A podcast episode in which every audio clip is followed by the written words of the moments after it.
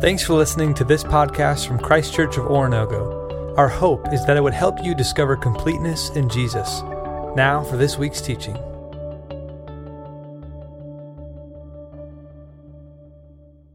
morning, church. Let's open our Bibles to the Old Testament book of Habakkuk. Yes, we all know where that is immediately, right? Go to the book of Matthew and take a left and go back five books, and you'll find this little tiny four chapter book uh, where an Old Testament prophet has a conversation with God, and we'll be using that uh, in just a few moments. If you are visiting today, my name is Mark. I get the privilege of being one of the ministers, and we're excited you're here today. We're in the series that Chip mentioned a little bit earlier in our time of musical worship where we talk about pathways. Pathways is our verbal word picture for uh, the concept of following Jesus in this thing called discipleship. Jesus told us that the, it's a narrow path that follows him, and few want to, to walk it, few want to go down it. And so, in our series, what we've tried to do is define the fact that in week one, God's glory has made itself available to us. Now, God's glory is not meant to intimidate us, even though it can. God's glory is to reveal himself to us, who he is. Why does he do what he does? Why does he ask of us what he does? And in week two, we talked about what are the things that you and I can do universally they're not, they're not climbing huge mountains and doing incredible tasks, they're the everyday tasks of life. What can we do to connect with the God who connects with us? How do we open ourselves up to his glory so we know him better? And we used Hebrews chapter 10 and we came up with three basic things. Number one, live a life of worship. And that's not an event like this, it's being aware of who God is and responding in awareness to what God is doing all around you. The second thing is to hold on to hope when life punches you in the face. When you feel like you can't breathe and you don't know where to go and you don't know what to do next, hold on to the hope that God's word matters, God's voice still matters, and God still works. And the third thing we talked about then in week two as we draw near is to be in community with one another, to not isolate ourselves and walk our own walk, but walk together and draw strength and encouragement from those around us. Then last week, we talked about how do we hear the voice of God in our world today. And we looked at opening the word and letting God speak letting Him reveal Himself to us, who He is, what He's doing, and why He's doing it, and respond in like to that. Today, I want us to talk about how do we spend time with a God who listens and not just a God who speaks. What can you and I do to engage God in a way that not only do we hear His voice, but we actually speak ours? Because when Jesus prayed in John 17 that we would have the same relationship with His Father that He has, He invited us into this. This is not for the elite. This is not for those special, super spiritual people who have it all figured out because none of them exist. This is for everyday people like you and me. How do we engage a God and speak to a God who speaks to us? And that's what I want to talk about today. David Mathis, in a book I read recently, said, We must understand that not only does God express himself and call us to hear his voice, but he desires to hear, to hear ours too. God wants to have this living relationship. So some people came to Jesus and said, Jesus, take everything that God expects of us and boil it down. What is it really all about? And Jesus said, Love the Lord your God with all your heart, soul, mind, and strength, and love your neighbor as you are loved. That's what it means to be a disciple of, of God. To, to be a disciple that follows Jesus and learns the way of the kingdom and learns how to live their life to honor him. What does it all look like? Love the Lord your God with all your heart, uh, mind, soul, and strength, and love your neighbor as yourself. And so, what I want to do today is show you that in the scriptures, in the everyday events of life, you and I can connect with the God who's connecting with us. And on this pathway of discipleship, it's not a solo act, it's done together and it's encouragement together and so forth. So, let's begin. I want to focus again on why we do it, not just how we do it. Although today will be more practical at the end than we've been so far in our series. So, let's begin with some of the things we can do to connect with God. Being with God in heart and soul, right? Heart, soul, mind, and strength, Jesus said. How do we connect with God in our heart and soul? the New Testament would call it prayer. The Old Testament would call it prayer. God would say, Have a conversation with me.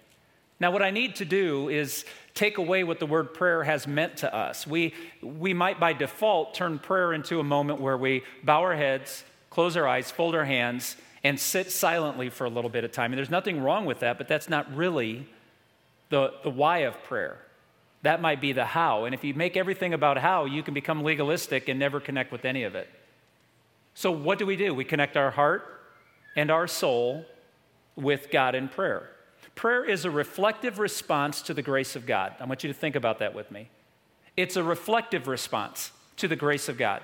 Prayer is not just something you do, excuse me, and after five or 10 minutes of telling God everything you think and everything you want, you just say, hang up, I'm done. Prayer is a reflective response to the grace of God. And so, what I want to encourage you to do is don't disconnect your listening to God in the Word of God from your speaking to God in the prayer. Make them one and the same. As you're reading and you come across something that reveals God's goodness to you, talk to Him about it. Connect with Him. Now, you might speak, you might pray verbally or you might pray silently. I have to, because I'm a spaz, I have to pray vocally. Because if I ever try to pray silently, I just go off on little rabbit trails. Next thing I'm checking box scores and I'm off to work. So I'm probably the only one in the room, right? So when I go in my office, I have a little shade that goes over the window into my office that I close it because I don't want anybody walking by my office. You know, in the book of Acts, they saw them praying and speaking in tongues and thought they were drunk. I'm afraid some of the staff will see me in my office and think he's hammered. I'm not. But if I don't pray vocally to God, it doesn't connect with me. And so I'm going to encourage all of you that prayer is a reflective response to the grace of God. It's being with Him and speaking to Him, and it doesn't have to be formal, it can just be communication.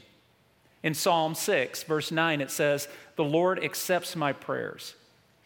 This is what we talked about last week. This is less a science and more of an art. It's how you communicate with your Father. It's how you see something in the scripture. When God speaks to you in a sunset or in a moment with your family, and you just say, Thank you, Father. Because prayer has so many pieces of it in scripture. There is that moment of adoration where we notice something about God or we feel the goodness of God, and we just say to God, You're the best. You are glorified. You are the best thing that's ever happened to me. You are pure and kind and gentle. And even sometimes when you have expectations on us that I don't understand, I know in my heart they're for my good. You have a time of thanksgiving. The, the Bible says, offer God your thanksgiving. When something happens in your life that you're blessed with, just thank the Father for it. Remember where it came from. All good things come from Him.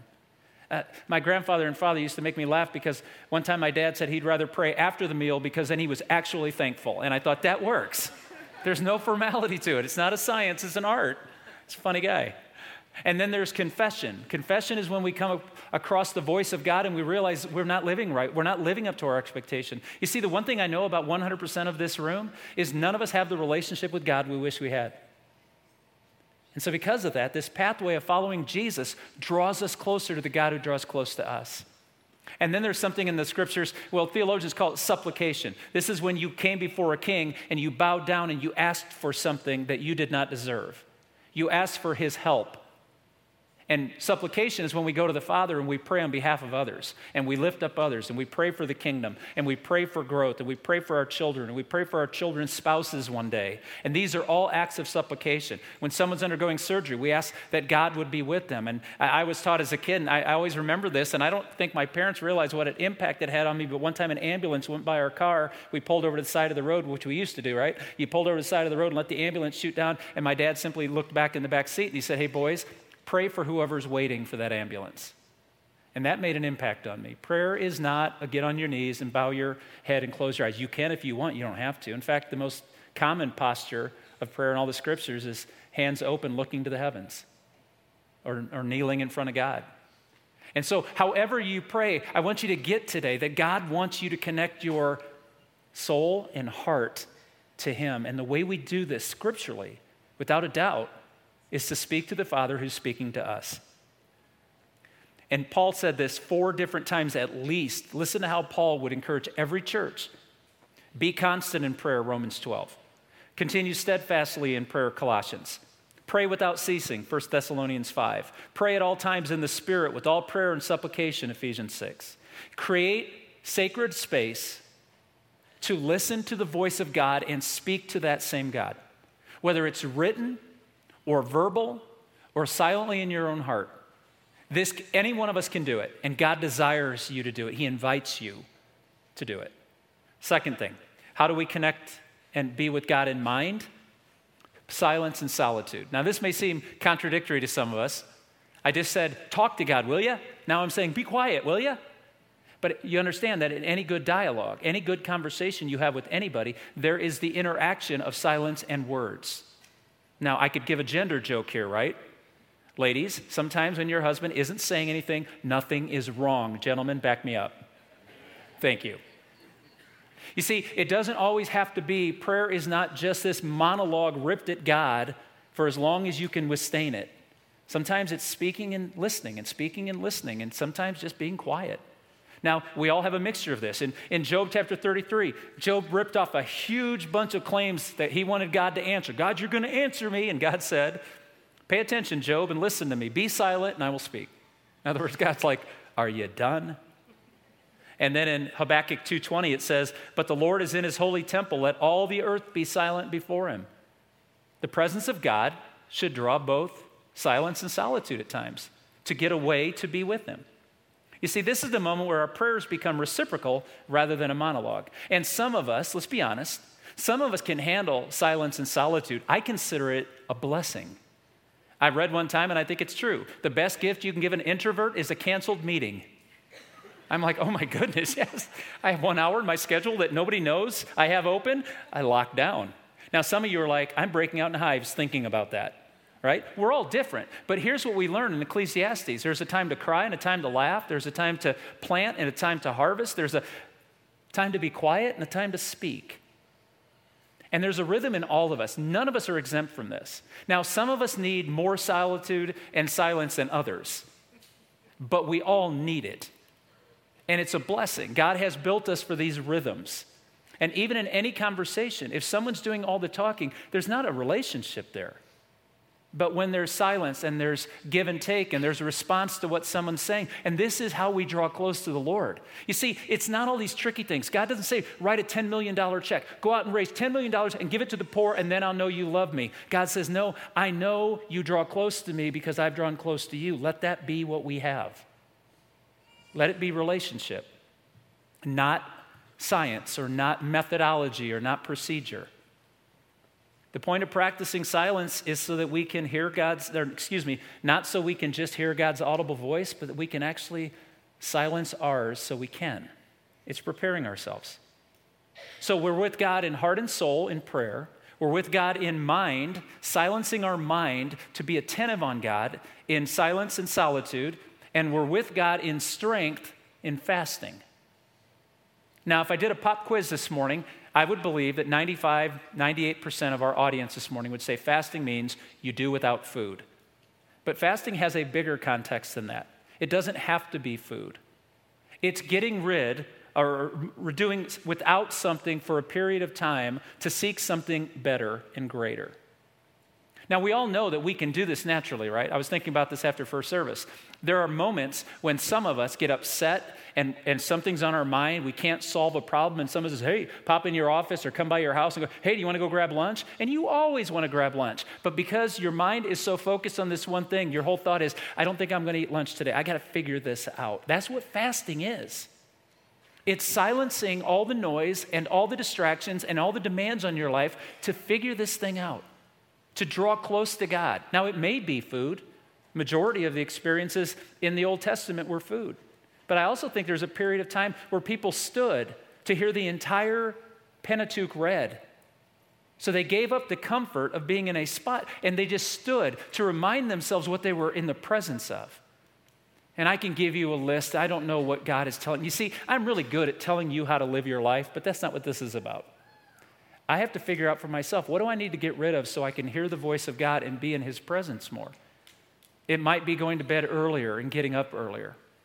I have found for me, and it only works for me maybe, but I found in the morning there are less text messages and less phone calls, and there's a beautiful period of time between 4:30 in the morning and 6:30 in the morning that nobody is up, and you can be left alone. Now, some of you are like, "I would never do that." It's okay. It's okay. Now, maybe you're a vampire, and yours happens at 1 a.m. God bless you. I won't be calling you then. Whenever your time is, it might be getting rid of the television. You know, my, my, dad taught me this a long time ago. If it has an on switch, it also has a what? An off switch. And I know this for a fact the world will continue to revolve for the one hour you turn your phone off. We can live without you that long. None of us are so important that we have to be connected all the time. What is it that you could say to show God and show my own soul that this is important to me, I am going to begin to say no to some very good things so I can say yes to greater things. This is what fasting is at its core.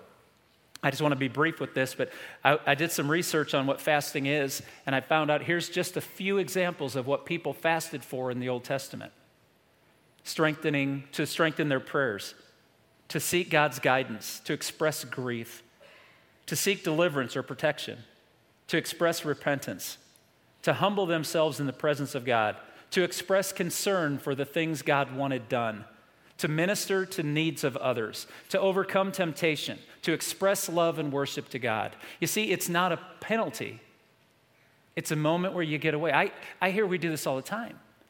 I, husbands say to me, Yeah, I'm taking my wife away this weekend. She doesn't know. It's just she and I are going to go to such and such and spend the weekend. That is what we're talking about. You get to do with God. Get away from all the demands of life and spend some time, even if nothing is said. Focusing on that.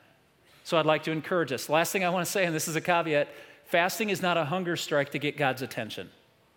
You already have his attention. It's an opportunity to say no to all the noise and get rid of all the busyness that we wear like medals. I'm just so busy. And we Americans go, oh, you're a real man and woman. Really? What are we not doing that would make life better for everybody because we're doing the things that always are expected? So, how do you connect with mind, soul, body, and strength? How do, you, how do you do this heart thing? How do you do all of it? Draw your heart and soul together to God in prayer. Focus your mind in silence and solitude on Him. And give your strength in fasting to get rid of the things you think you need to fully understand what you really need, you already have. And that's the presence of God and the grace of God and the love of God. Now, let's get to the practical part. I learned this in the late 1980s when I was in youth ministry. I went to a seminar, and this guy taught this, and I've used it ever since. Now, the way I do things doesn't mean you should do them that way, but I just want to introduce you to the simple formula, if you will, of not only why do we connect to God in this way, but how can we do this? What are some of the components found in Scripture that help us connect with God? Because most people think, I should pray more, but I don't like it. I don't know how to pray. I get bored. I speak for seven minutes. I feel stupid. I hang up. I move on. And I want more for you than that. I want you to understand that the God who speaks is the God who listens. And when we connect those two, it's powerful. So let's walk through this. It's found in the book of Habakkuk. Let me give you the background. This Old Testament prophet asked God a question. God told him that the Babylonians were going to come and take out the Israelites and going to take them into captivity. And Habakkuk's primary question is why would you use a less righteous people than these righteous people? Why would you use less righteous people against these righteous people? And God was simply saying, Trust me. And the answer is the wicked will not succeed, any of them. It's a pretty powerful message. So in chapter one, Habakkuk lists all of his questions. And then in chapter two, he tells us how he got his answer. And what I want to show you is how he got his answer, maybe how many of us can engage God in a meaningful way. So let's do this. Habakkuk 2 1 and 2. I will take my stand at my watchpost and station myself on the tower and look out to see what he has to say to me and what I will answer and, and what will, I will answer concerning my complaint. And the Lord answered me, Write the vision, make it plain on tablets, so he may run who reads it. So, in other words, all these questions and he said, I'm going to do these things to position myself to receive the answer. And God said, I want you to write down what I'm going to tell you. In fact, most of the scriptures we have are moments like this where someone was told, God said, write this down, and they wrote it down. So let's begin. Now, I want you to, not to be too impressed, okay? But all of these begin with the W. You're welcome. Just, that's free. You don't even have to pay for that this weekend, right? So hopefully it'll help you remember. The first one withdraw from the earthly kingdom. The first thing we have to do to be able to hear the voice of God is to turn off the noise. In Hebrews 2:1, it says, I will climb my watchtower. Watchtower was a, a, a, word picture in the Old Testament. In the cities, they would have these watchtowers at strategic points on the walls of the city so that they could look to see if the enemy was coming over the horizon. In fact, in one Old Testament prophecy, it said that if a watchman is in the tower and he sees the enemy approaching and he doesn't warn the city, the blood of the city will be on his heads. This is how important this position was. But the watchtower was elevated above the crowds, and there was only one person in each watchtower, and their whole focus was against, they had no other expectations on them but to watch for the horizon. And notice what happens here. The prophet said, If I want to hear the voice of God, I got to get away. Now, he's not suggesting you have to have a retreat home in the mountains of Colorado, although that'd be sweet. You can do that in your own home. I asked our staff, and they said most of them have a chair or a porch or a place in their home that they get away from their entire family and they just sit in a special spot and they get away from the world, and that's their place with God. I have it in my office. Getting away, withdrawing from the world. It says in Luke 5 16, Jesus often withdrew to lonely places and prayed. Lonely places. And I, I, don't want to make too much of this, but I think I can make the point. If Jesus needed to do that, none of us are exempt. If we want what he had, we will create sacred space. Could be 15 minutes. Start there. Just 15 minutes. In Proverbs 2, there's a promise. If you look for it, wisdom, as for silver and search for it as for hidden treasure, then you will understand the fear of the Lord and find the knowledge of God. If you want it, you'll do it. But after you get to a quiet spot, the second thing is for you and me wait on God to speak. Because I'll suggest this it's easier to find a quiet spot than to quiet yourself. Are you with me? I told you I can't pray silently because I'm a spaz. And I think a lot of you may be like me, unfortunately. In fact, one preacher said it this way if you want to find out everything you need to do for the next seven days, just try to pray. Because instantly your mind will pop up I need to call this guy and I need to do this, and I don't have time for this. I got to get to work, and off you go. I do it all the time, and I'm, pre- I'm paid to be a Christian, and I still do it. Hebrews 2:1 says, I will station myself. That's a Hebrew word. I'm going to lock down. I'm going to create. I have a 30 minute tea time with God every morning, T E A, right? So I pour a big, huge mug of tea and I sit in that spot, and there are times I waste 30 minutes and I'm happy to do it. You know why? Because if God decides not to speak that morning, I still got to be in the presence and think about my Father. It is a waste of time, and we Americans hate that, and God loves it. Figure out which one you serve. Okay? So, one of our greatest acts of worship is to be patient with expectations so that when God speaks, we can hear. And I do believe that God speaks to the person who takes time to listen. And I hate waiting rooms. How about you? I hate having an appointment at 3 o'clock and I show up right at 3 o'clock and at 3.20 they decide to come get me and i'm like why didn't you tell me my appointment was at 3.20 because i don't wait well do you and sometimes god says no i want you to wait because god may never be on your time but he's always on time and part of the lesson is in the waiting and then how do we do this well we rest in god's provisions what do we do while we wait in psalm 46.10 how do we rest be still and know that i am god what david tells us here David is suggesting to us that what he does while he waits on the Lord is he just thinks about God and wait in silence. Psalm 62 For God alone my soul waits in silence. So we stop and think. Now, some people say you got to clear your mind. Well, isn't that, you know, transcendental meditation? Isn't that all of, yeah, those things tell you to empty your mind, but we're not telling you to empty your mind. We're telling you to fill your mind. Fill it with who God is. Think about the glory of God. Draw close to His beauty and His majesty. Spend a few moments thinking how amazing He is, and don't be surprised if time passes quickly and your heart is lifted up. It's a positive. So we withdraw, we wait. Third, we watch. We watch for truth and direction. Now, this is going to weird some of you out, but I, am comfortable weirding you out if, if it's scriptural. And that is in Hebrews 2 1, it says, I will look to see what He says to me. Interesting terminology. Jesus would tell us to watch and pray. You see, when you pray and have a conversation with God, don't be surprised when God creates an image or vision in your mind that one day happens. Well, wait, wait, I'm not sure I'm comfortable with that. You better be comfortable with it because it's found throughout Scripture. God speaks in word pictures. And for many of us who are visual learners, you can see things happening as someone's describing it. When someone's giving you a technique, your mind flips into it. I remember as an athlete, I didn't, couldn't, ha- couldn't stand a coach who screamed to me I wasn't doing the right thing. I needed a coach who told me how to do it. And when he told me how to do it, my mind could grasp it and off I could go. But a guy who just said, You're not good at this, I know. How do I get good at this? Well, when you talk to God, don't be surprised when all of a sudden you see yourself in a moment in time where you're sharing your faith with someone you love. Or when you realize this is what God has been showing me about me, and I want to give this to Him in honor. See what I'm saying, church? Jesus said, Watch and pray, because God will speak, and He will cast a vision in front of you of what reality is and who He is. I will wait to see what he says. Ephesians 1 simply says, I pray that the eyes of your heart may be enlightened so that you may know the hope to which he's called you.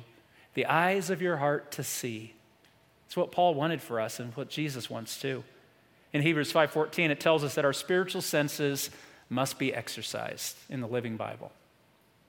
That God wants to open your ears, your eyes, your taste, your thoughts. He opens all of that in his presence. It changes us.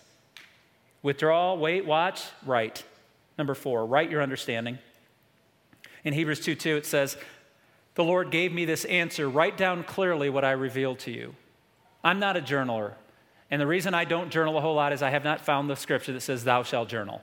Uh, I can't read my own writing, but I do sit down at my computer and I will come off my prayer time with two or three things I want to write down. A thought I had that I'd never had before, and I want to research if it was correct. Is it in the scriptures? Or, or someone to call? Many times when I sit down and have my quiet time with God, two or three people's names will pop in my mind. I've learned to just write them down.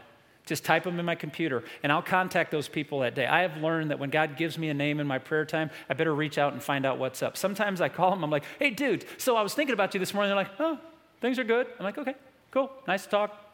Other times I'll contact them and they'll be like, It's funny that you would reach out today. I was going to call you this afternoon. I'm like, God talked. I could actually hear that time. You see, it doesn't make me an elite. It just simply means as the Spirit leads us and lays impressions on us, write them down, record them. Go back a year five years from the date of your journal and realize what was God saying to you back then? Because that voice of God is important. And he told Habakkuk, Habakkuk said, I'm going to write it down. I'm going to share what God taught me.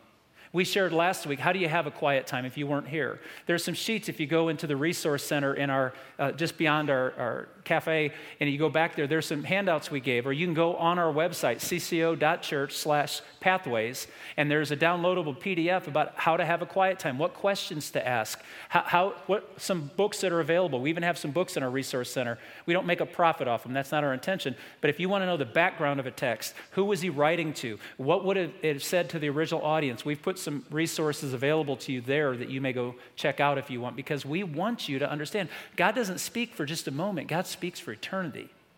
What he says matters. And lastly, worship. Withdraw, wait, watch, write, worship the gift of his presence. This is what I want to encourage your hearts. I imagine that some of us, after last week, said, I'm going to do this. I'm going to get up every morning. I'm going to have a quiet time. I'm going to give 30 minutes. I'm going to open the Word. I'm going to read. You probably did two or three of the five days and you think you're a loser. No, you're not. You're an obedient follower. Don't get discouraged and quit. It's a discipline, it takes effort and energy. And what happens if you open the Word and you read it and you're like, I'm not sure what to do with this, and you try to pray and you feel awkward and you're like, Mark said to talk out loud, my wife's looking at me like I've lost my mind. What do I do? Just worship. Waste 20 minutes with God today. Go for a walk. Sit in your chair. Look out the window. Turn off the noise for just a moment. Sit in His presence and worship Him. If nothing else, you're aware that God draws near. He's not sitting on a throne in the heavens, removed and distant.